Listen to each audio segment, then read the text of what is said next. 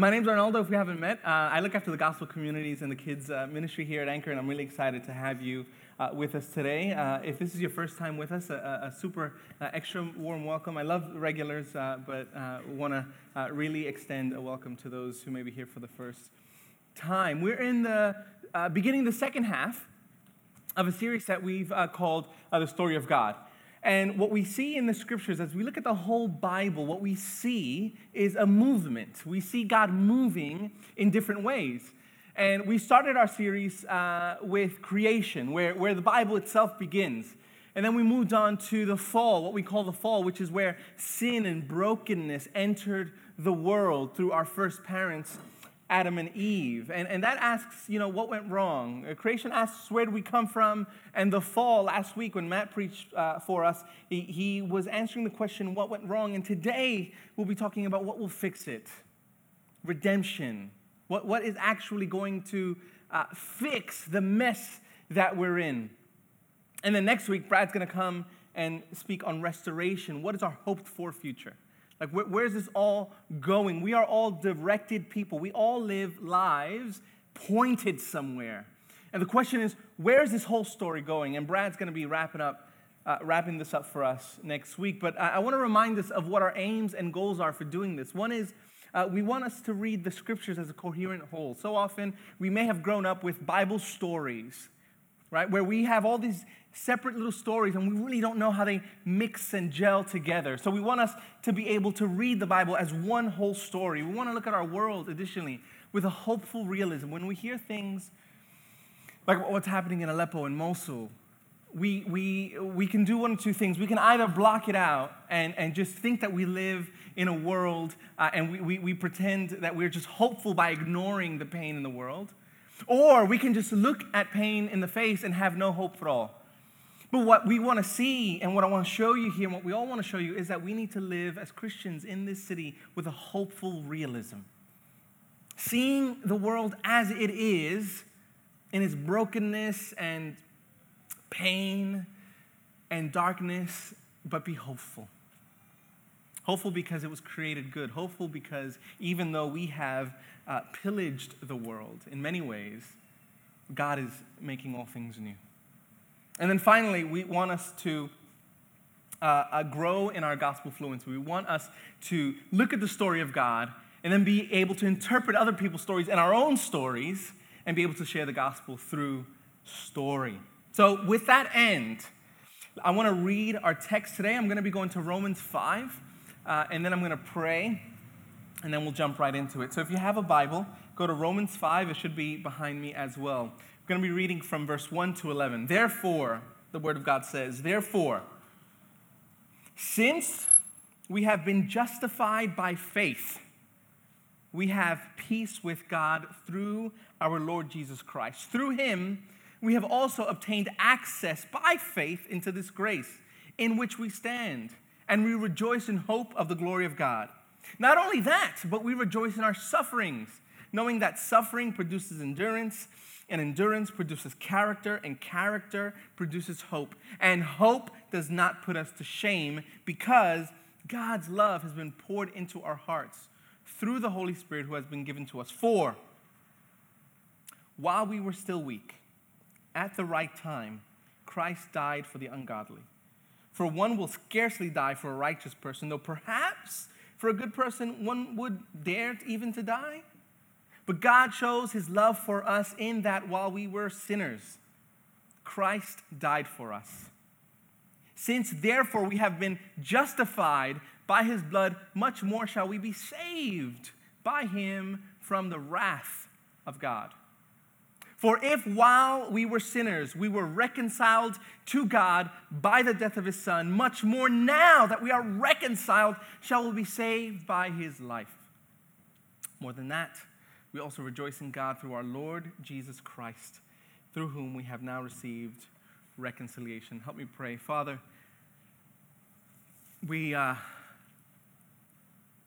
come before you humbled this morning by hearing about what's happening in the world.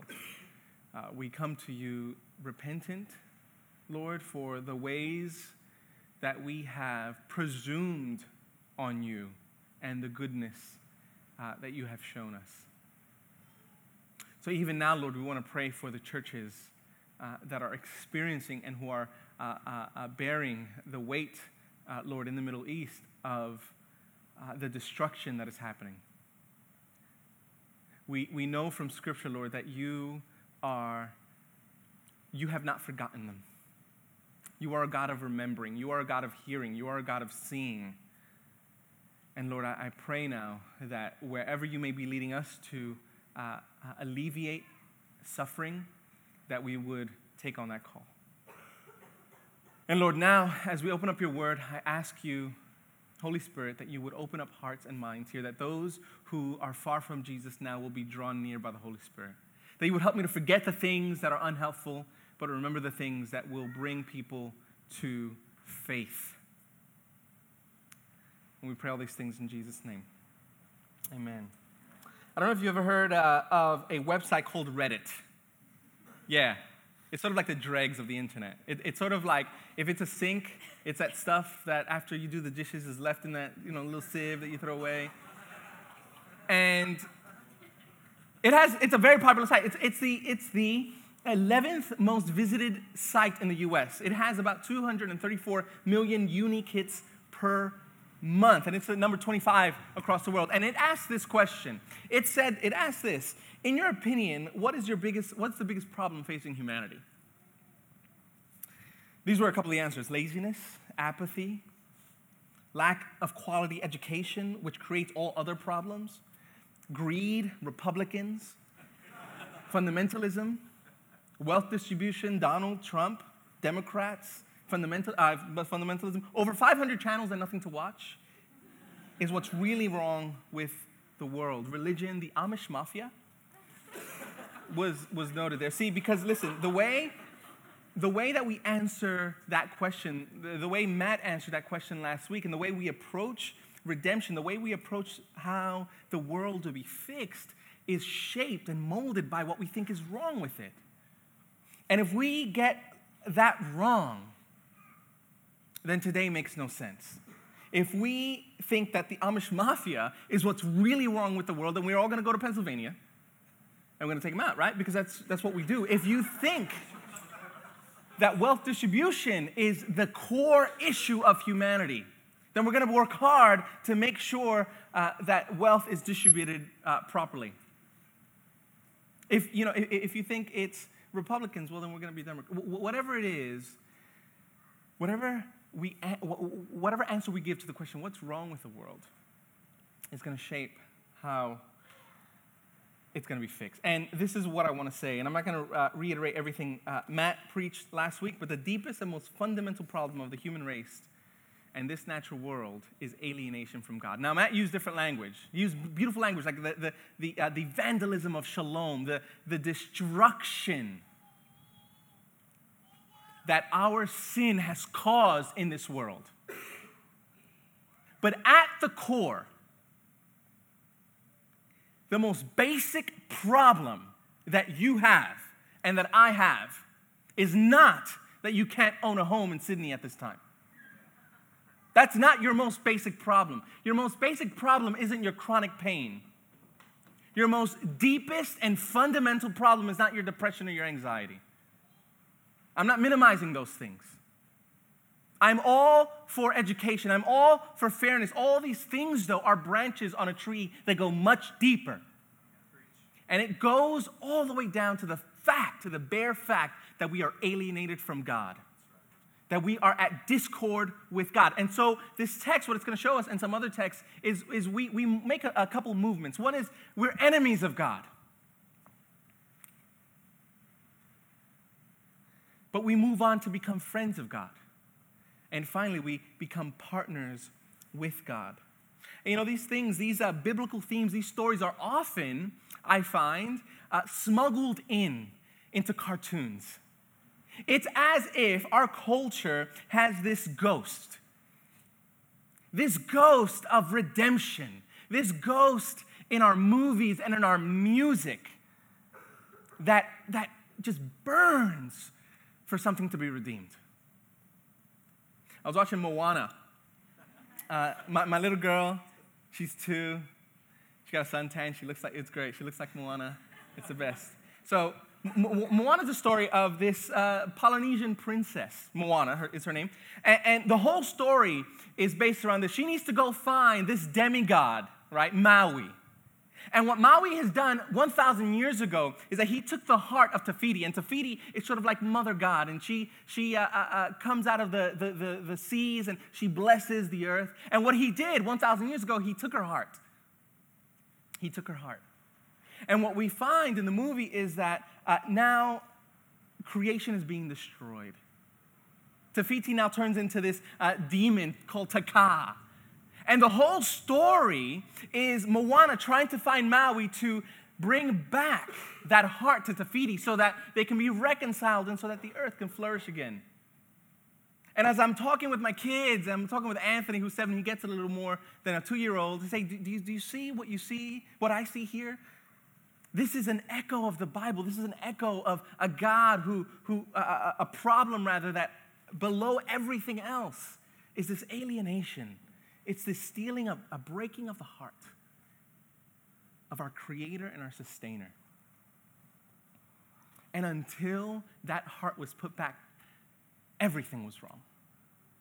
And so in the movie, they couldn't fish, so they tried to find fish elsewhere. All the coconuts were rotting, so they tried to plant up new groves. And that's what we do. We see a problem like miseducation or wealth distribution, and what we do is that we try to manage the symptoms. We manage our symptoms. And yet, the majority of the world hasn't seen that their problem goes much deeper. And sometimes some of us haven't realized that our problem goes much deeper. So, the first point is this, that we are enemies of God. Help me to read verse 10 once again. For a while, we were enemies. We were reconciled to God by the death of his Son. Much more now that we are reconciled shall we be saved by his life. While you were an enemy. And we probably, the majority of us, or some of us at least, maybe have never heard that. Maybe you've never heard that at some point in your life, you were an enemy of God. And see, we think enemies, it's an active fighting against someone, and all we say is, "Well, I don't hate God. He has his sort of business over here, and I go on about my life over here." Now, just imagine. Maybe you don't have to imagine, but you were raised by some good parents. I mean, really good parents, and that's not everyone's story. They provided for you. They loved you. They cared for you emotionally, spiritually, financially, physically. I mean, they gave you everything that you needed to flourish in life. You're 18, you leave, you never call them. They get sick, you never write them, you never see them. The people who gave you life, the people who gave you sustenance, you never see. What kind of relationship is that? That's one that says, I don't appreciate you, I don't love you, I don't need you. And that is exactly what we do. Each and every one of us here. No one's dead in this room. Did you know that? No one is physically dead in this room. And every single breath that your brain tells your lungs to take is given to you by God. It's a gift. Forget about playgrounds. Forget about food. Just think about your own body. Everything that is in you has been given to you. And yet our culture says you are self-made. You're you. You made you. And yet we fail to understand that God is the giver and the sustainer of life. And yet we turn our backs on him. We are enemies with God. Verse 6 says we are weak. Verse 8 says that we are sinners. And our culture doesn't like that. See, because we tend to think that if we ever face anything negative about ourselves, we'll be stuck there. And that will become the beginning and the end of our story. It's sort of like this. I have a friend who many years ago, He went to college in upstate New York, and he bought a car, right? He's not very savvy mechanically, right? So he was driving along, and he heard a sort of a strange noise. And he thought, oh, maybe that's a wheel, but it doesn't really matter. I'm just going to keep on driving. And he knew something was wrong. He just couldn't put his finger on it. So what did he do? He was driving, and he was telling me he's driving, and what he did to get rid of the noise, to get rid of the problem, was he put the music up. So he's driving down the highway, right, into the city. Boom, his tire explodes. One day, our tire is going to explode, because what we do is we feel this sense of alienation, and we turn our music up. We just turn it up because it'll go away. But one day, our tire is going to explode. When we don't realize that we are sinners, when we don't accept the bad news, we could never accept the good news. We could never accept the good news. David Benner says this: if God loves and accepts you as a sinner, which our text clearly says that while you were a sinner, you were not trying to better yourself. You couldn't. Ephesians says that we are dead in our sins. That while you were a sinner, while you had no inclination whatsoever to pursue Jesus, he died for you. If God loves and accepts you as a sinner, how can you do less? You could never be other than who you are until you are willing to embrace the reality of who you are. Only then can you truly become who you are most deeply called to be. Only then, only until we look at ourselves in the mirror and we realize that we are alienated from God, and that we are at war with God, and that we are his enemies, and that we are weak. Can we accept the grace that is in the cross? John 3 says this: for God so loved the world that he gave his only Son, that whoever believes in him should not perish but have eternal life.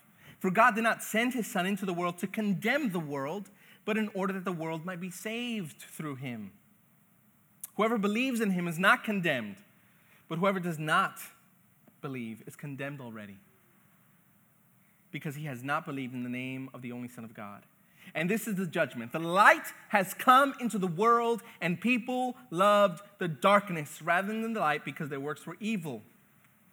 For everyone who does wicked things hates the light and does not come to the light, lest his works should be exposed. But whoever does what is true comes to the light, so that it may be clearly seen that his works have not been carried out in God. That his works have been carried out in God. Verse 36, whoever believes in the Son has eternal life, but whoever does not obey the Son shall not see life, but the wrath of God remains on him. You may have walked in here not realizing, not ever hearing, not ever having a space in your life to hear that the wrath of God is on you. And a lot of us think, no, hold on, wait. I believe in a God of love, not a God of wrath. That's Old Testament, that's archaic. God is not wrathful, he's love. And I want to say, yes, 1 John 4:8, God is love. And wrath is not opposed to love. Let me tell you something. So we were in the Gold Coast last week. We went to SeaWorld. And my little girl, who I just, oh boy, I'm in love. Like I just don't, right? And so she went down a slide, right? A little water slide. And this kid, twice, three times her size, right? Came down after her. He should have waited. But he came down after her, bust her lip open. I mean, blood, she was gushing. Don't feel sorry for her. She's a trooper. She got right back up. She went right down the slide. But I felt angry. I was about to square up with like a 4-year-old. Just wait till you have kids. It's ridiculous. Whenever you love something, whenever you truly love something, Now, that kid did it to someone else. I didn't care. Not my kid. But when you love something and it is vandalized and it is hurt, if you do not get angry, I don't know if you love that thing. A lot of us here have an impulse for justice, have an impulse to see things made right. And that is a light, that is a candle to the sun of God's fierce commitment to see his world made right. And so he has to be wrathful at anything that destroys shalom, that destroys his goodness. And the problem is we're caught in the crosshairs. So we don't like it. But if you think you can have a loving God without wrath, that is a weak and impotent God who truly does not love. Try loving anything and seeing that thing hurt. I mean, I have family who, you know, have been drug addicts and alcoholics. And when you see someone destroy their own life, when you see them going back again and again and again and again to the thing that is killing them, that is hurting them, that is destroying them, you'll get angry. And that anger comes out of the love that you have for this person. And ever since Genesis 3, we have been raping this world. We have been disrespecting this world. We have been pillaging this world. We have been hurting one. I mean, read Genesis 3 to 11. It is ridiculous. The spiral, you know, look at your life. Look at how you've treated people in your heart, in your mind, with your hands. We have so often been accomplices to destroying the world, and God will make it right. God will make it right. And yet, listen, and yet he calls us, even while we were sinners, he calls us to be his friends. Read with me, verse back in Romans 5. Verse 1 and 2, therefore, since we have been justified by faith, we have peace with God through our Lord Jesus Christ. Through him, we have also obtained access by faith into his grace in which we stand and in which we rejoice in the hope of the glory of God. Jesus, when he was speaking to his boys in John chapter 15, he says this, he goes, a master doesn't tell his servants his business, but I'm going to call you friends. You're my friends. And through reconciliation and through being loved by God, even while we were yet sinners, he calls you friend. He calls you friend. And listen, before we get into the cross specifically, we need to know this, that we are sitting and we are stepping on a mysterious abyss. There are not enough books, there's not enough ink, there's not enough paper, there are not enough words to explain fully and finally what Jesus Christ has done on the cross. 1 Peter says this, concerning this salvation, the prophets who prophesied about the grace that was to be yours searched and inquired carefully, inquiring what person or time the Spirit of Christ in them was indicating when he predicted the sufferings of Christ and the subsequent glories. Listen to this. It was revealed to them that they were serving not themselves, but you in the things that have now been announced to you through those who preach the good news to you by the Holy Spirit, who Spirit sent from heaven. Listen, things to which angels long to look. Get this. You got Father, Son, Holy Spirit. Heaven, chilling, right? Loving each other. Perfect unity, perfect relationship. They come up with this plan. And angels who serve them, who are in the presence of majesty and glory, they're sort of trying to peek in. What are they doing? Like, what's their plan? Angels who, if we would see them now, if one were to appear, we would be tempted to worship it, are peering in, trying to look through the keyhole or putting their ear with a glass, to the door. And saying, oh, how we wish we could see what they're planning and what they're doing. And this has been given to us freely. So, if it is such a great thing that even angels long to look into, we tread with humility, but we tread with and reverence, but we tread because the scriptures give us reason to talk about and glory and lift up the cross. So, why the cross? Why did Jesus have to die? We read again and again and again and again and again and again that Jesus died for our sins. Apostles' Creed, Jesus died for our sins. Why did he have to die? Isn't it interesting? It says, that at the right time this happened. Galatians 4:4, in the fullness of time this happened. Isn't it interesting that a couple weeks ago when I spoke on creation, God opens his mouth and things happen. And yet this wonderful redemption took thousands of years to unfold. Why the cross? Why blood? Why did Jesus have to be whipped with a cat and nine tails? Why did he have to have his beard plucked out? Why is it that Isaiah says that whoever, the person hanging on the cross has hardly semblance of a man? Why blood? 2 reasons. Because God is holy. Now, if you've been in church for any number of years, you may have heard that before. And it may be falling a little deaf on your ears. But God is holy. Whenever you see a person, a mortal, come into the presence of God, this is what you hear. Woe is me.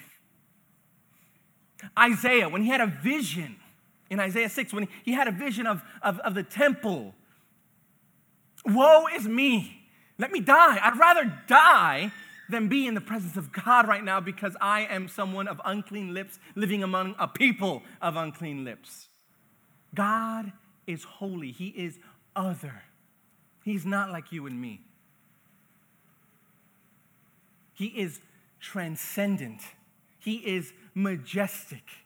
He is the only thing, if we can even categorize him as a thing, that is completely self-sustaining. You and I need breath and food and support and help and shelter, and God is not like that. God is holy, and in his presence there can be no sin. In his presence, he's furiously committed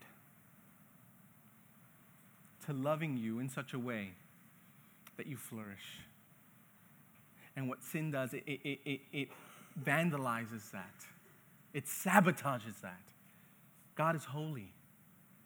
And so, he requires something to be done about this sin. And there are 2 options here. 2 options. We pay the debt of our sin, or he does in the body of Jesus. But not only that he is holy, but he is loving. In fact, he is love. And on the cross, Jesus shows us, he shows you, see him, picture him. He shows you how much he loves you. He's on the cross, and the nails did not hold him. I don't know if you remember the latest Superman, before the terrible Batman and Superman, the good one. And they arrest him. They arrest Superman. The government arrests Superman. And he's, walking with his handcuffs, guns cocked, everyone's, on edge. And he gets into the interrogation room, and he sort of just gets up and snaps them. Those handcuffs weren't holding him. Those nails were not holding Jesus. What was holding Jesus, in his mind's eye, each and every one of us, the billions and billions of people, was a picture of you. And love kept Jesus on the cross. Love kept Jesus on the cross. Nails could not. He said, listen, if I could call down a legion of angels right now, square up for real. These Roman soldiers ain't got nothing on me. And yet, because he wanted to offer us a relationship, because he wanted to make this world right, starting with you, Christ died for us. And what do we get? We're justified by faith. And what does that mean? That means, you know, when we think about justification, it's a big sort of term that's thrown around, but think simply of it. When you're writing a Word document and you justify the margins, it's just being made straight, being made right. And we are made right with God by faith. We are made right by faith. So you don't leave here today and you say, okay, well, I got to get my act straight. You know, I have to start reading my Bible, which is you should. I need to start coming to the gathering and GCs and triplets, and I need to stop doing X, Y, Z. And yes, fine. Sure. But you need to know that that will not make you right with God. You could do nothing to be made right with God. You could do nothing to be justified by works, by something that you do. We must be justified by faith. And faith is simply a gift given to us so that we can look at Jesus and say, yes, yes, yes. We're justified by faith, and we have peace with God. A lot of our lives are not marked by peace. And so often, the root of that is because we have not appropriated, we have not taken hold of the reality that justification by faith gives us peace with God. We have access by faith into His grace. And a lot of the problem for us is that we don't understand that we need it. We don't see our plight. We don't realize that the wrath of God was once on us. And that the reality that we can spend an eternity in whatever hell, whatever you think hell is. You go to Aleppo, you go to Mosul, that is hell on earth. Imagine that magnified. I don't know what hell looks like. I don't know what it's going to look like. I don't know where it's going to be. But each and every one of us had a ticket. And our generation generally tends to balk at that. Our generation tends to, even in a lot of churches, will say, well, we won't touch that. But until you realize that you were snatched from hell by His grace because He loves you, we won't appreciate. It's a little something like this. Just imagine, and I've heard this before, just imagine you're away on vacation. And you come home, and you know that your neighbor paid off a bill for you. He paid it off. He didn't call you. He didn't ask you. Now, if this was just your internet bill, $70, you know, thank you. Thanks. You know, you go over to him, you know, make him some cookies, whatever. If it was a speeding ticket, you know, $250, however those are going for nowadays, You're a little more thankful. Thank you. Wow, you shouldn't have done that. Your light bill, $800? Wow. What if you had a bill that came through for $1 million and he paid it off?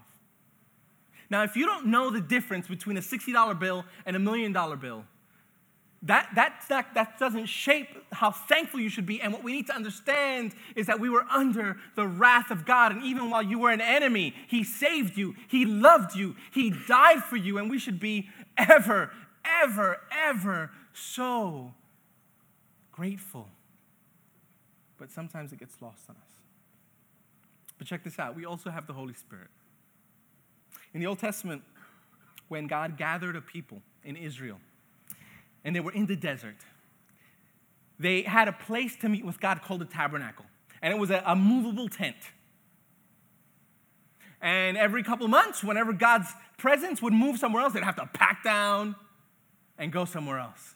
Open it up, pack up, down, up, down. I mean, this is like bumping on steroids. Crazy. Like whichever tribe was on that month, like, oh, I got that email. It's a beautiful thing, and thank you for serving us that way. But now it says that you are the tabernacle. That God dwells in you by faith because you have been justified by his blood. And we are reconciled by God by the death of Jesus. And at the heart of the cross is substitution. At the heart of both sin and the cross is substitution. This is what John Stott says. The concept of substitution may be said to lie at the heart of both sin and salvation. For the essence of sin is man's substituting himself for God, while the essence of salvation is God substituting himself for men. Man asserts himself against God and puts himself where only God deserves to be. God sacrifices himself for man and puts himself where only man deserves to be. Man claims prerogatives that belong to God alone. God accepts penalties that belong to man alone. At the heart of sin is this, is us saying to God, I want to be God. I can figure out for myself what is best for my life. And I'm going to go on and do it. You give yourself, listen, it's hard to say this in this culture because we all seem to think we're just a little better than we really are. It's hard to hear that you're not all that. It's hard to hear that you are not the captain of your ship. You are not self-created. You are created. You were created good. You were created by a good creator, God, and he has given us the ability now, even after we have screwed up, to live according to the kingdom of God, to live in peace, to have peace with God and each other. And so salvation is not just about me and Jesus over here in the corner. Salvation doesn't just bring us peace with God, but it brings us peace with one another. There are people here who are vastly different from one another. Different socioeconomic statuses, different relationship statuses, different ethnicities and countries and cultures. And the core thing that brings us together is not that we find some similarities. The core thing is the gospel. The core thing is that you and I now are brothers and sisters. You know, when Jesus' family thought he was going nuts, right? His mom and his brothers were outside looking for him. And say, all right, Jesus, that's enough of the Messiah complex now. Let's go home. And they go inside, and they say, hey, your mother and your brothers are here to pick you up. There's some guys in white coats as well. And he goes, my mother and my brothers, these are my mother and my brothers. Those who do the will of God, those are my mother and my brothers. And so we now share in the gospel, and we share in peace, not with only with God, but with one another. So salvation is not just about me and Jesus, but we are brought into a family together, a family of missionaries. And so we move from enemies of God to friends with God, to friends of God, and now partners with God. It's a little something like this. Just imagine if you were in a mining accident, and the only way that you can all be saved is by someone being selected and being propped up to go out and go find help. Just imagine if you were the person who was chosen, right? You get out, there's 15 of your friends down there, your coworkers. You get out, you go home, you have a shower, turn on Netflix. Chilling. I got out. I'm good. I'm done. I'm saved. And what we do often is that we look at the benefits of salvation, this justification by faith, this peace with God, this peace with one another, beyond race and gender and sex and orientation. Beyond all those things, we have peace with one another. We look at the benefits, and yet we forget that we also become partners with God. It's not only benefits, but responsibility. Redemption does not end with us. Redemption flows through us. It's not only a privilege, but a responsibility. We're not only saved, but we're sent. Redemption sends us. Read this in 2 Corinthians 5. It says, all this is from God, who through Christ reconciled us to himself and gave us the ministry of reconciliation.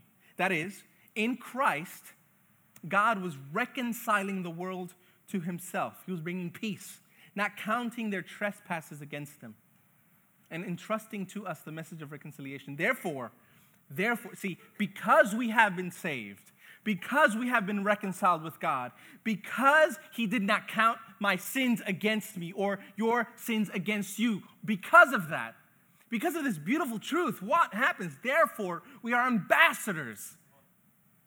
You are sent. You are a sent people. We are a sent people. We are ambassadors for Christ, God making his appeal through us. So we implore you on behalf of Christ, be reconciled to God. For why? For our sake, he made him to be sin, who knew no sin, so that in him we might become the righteousness of God. We have been substituted. You and I belong on the cross.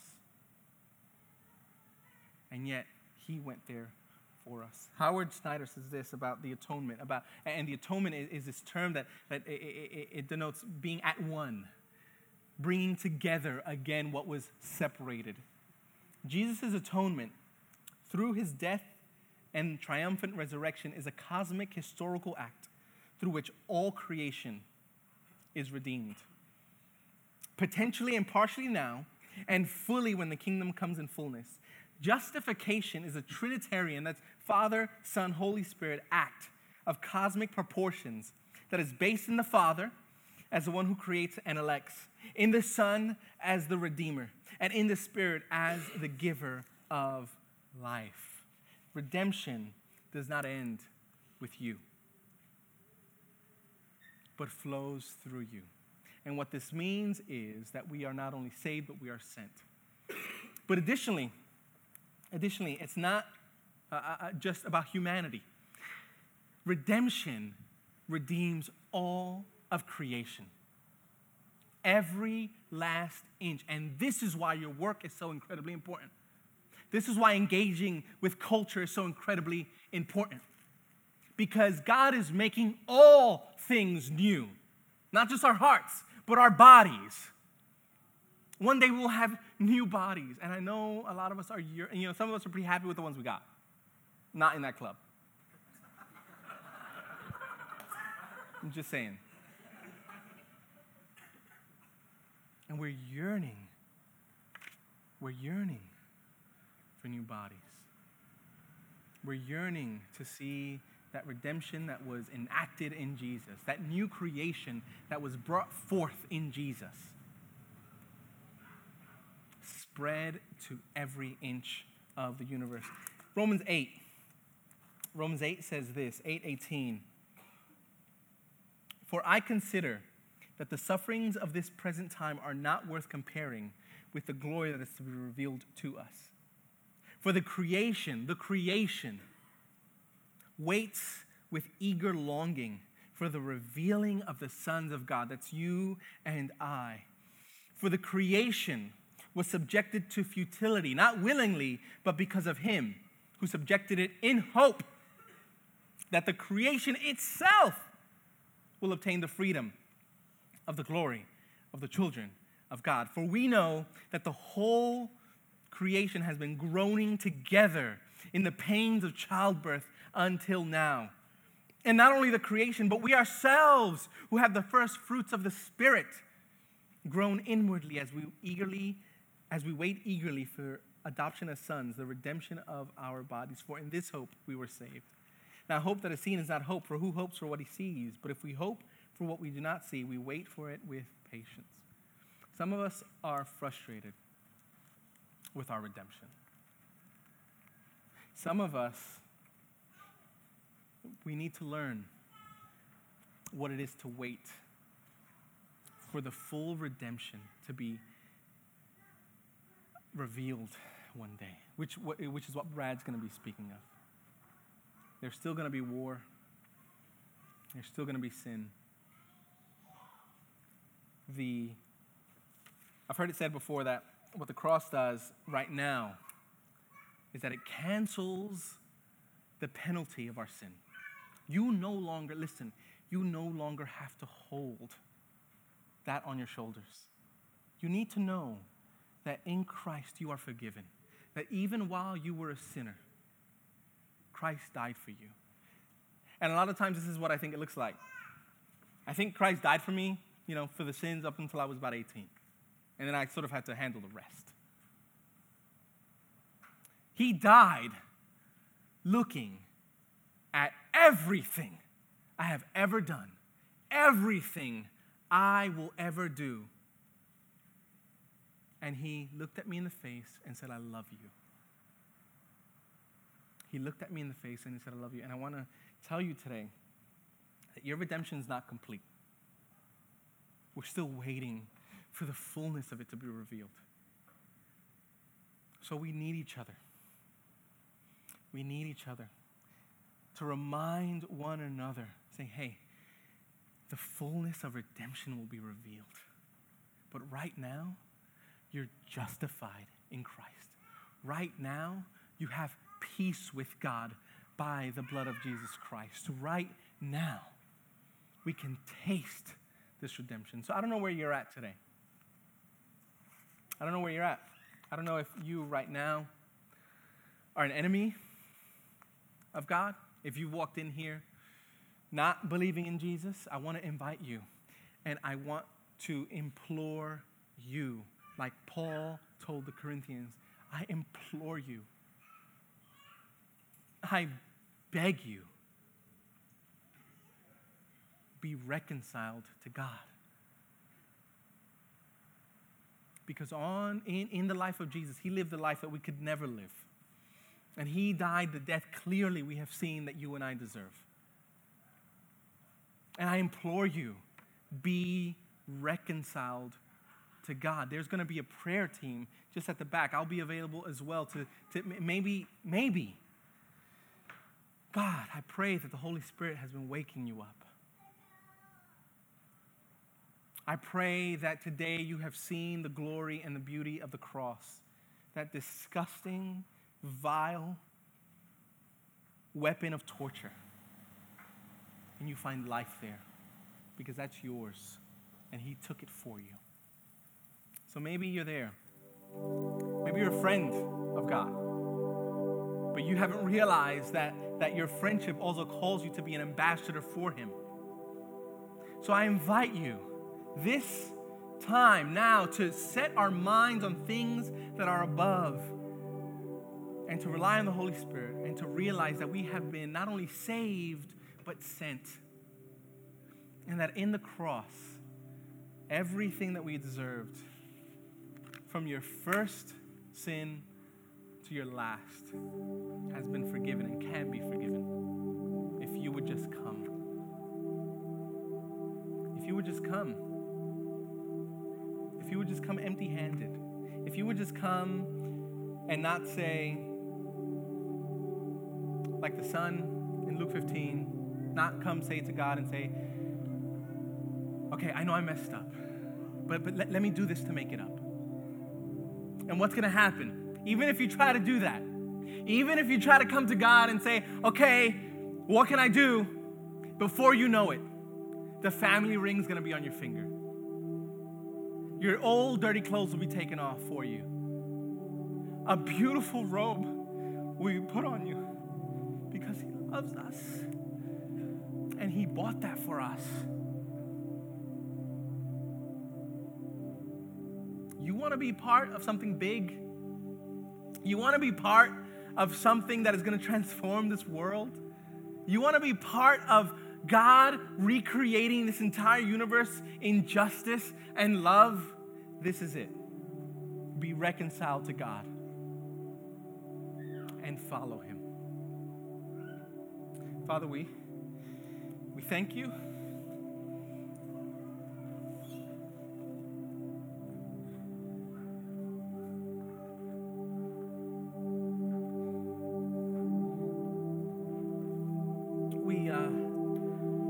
We thank you for who you are for us in Christ. We thank you that we have been justified by faith by the blood of Jesus Christ.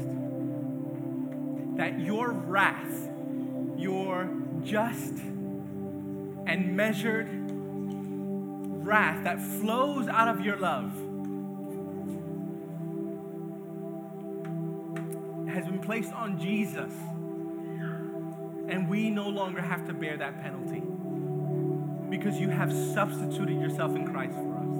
So Holy Spirit, I pray that you move. You move not because I am anything, but because you are everything. You move because you delight in seeing sinners turn from their ways and submit their lives to you. You move because you are good. You move because you are glorious. You move because you are holy. You move because we need you to move. Where there is brokenness in this room, Holy Spirit, I pray that you will meet us and visit us in that brokenness. Where there is alienation from you, Lord, I pray that you visit us there. Where there is sin, I pray that you heal us and instill us with a hope that transcends everything in this world, anything this world can toss at us. And we pray and we thank you for what you have done for us in Christ. We no longer have to bear the shame. We thank you.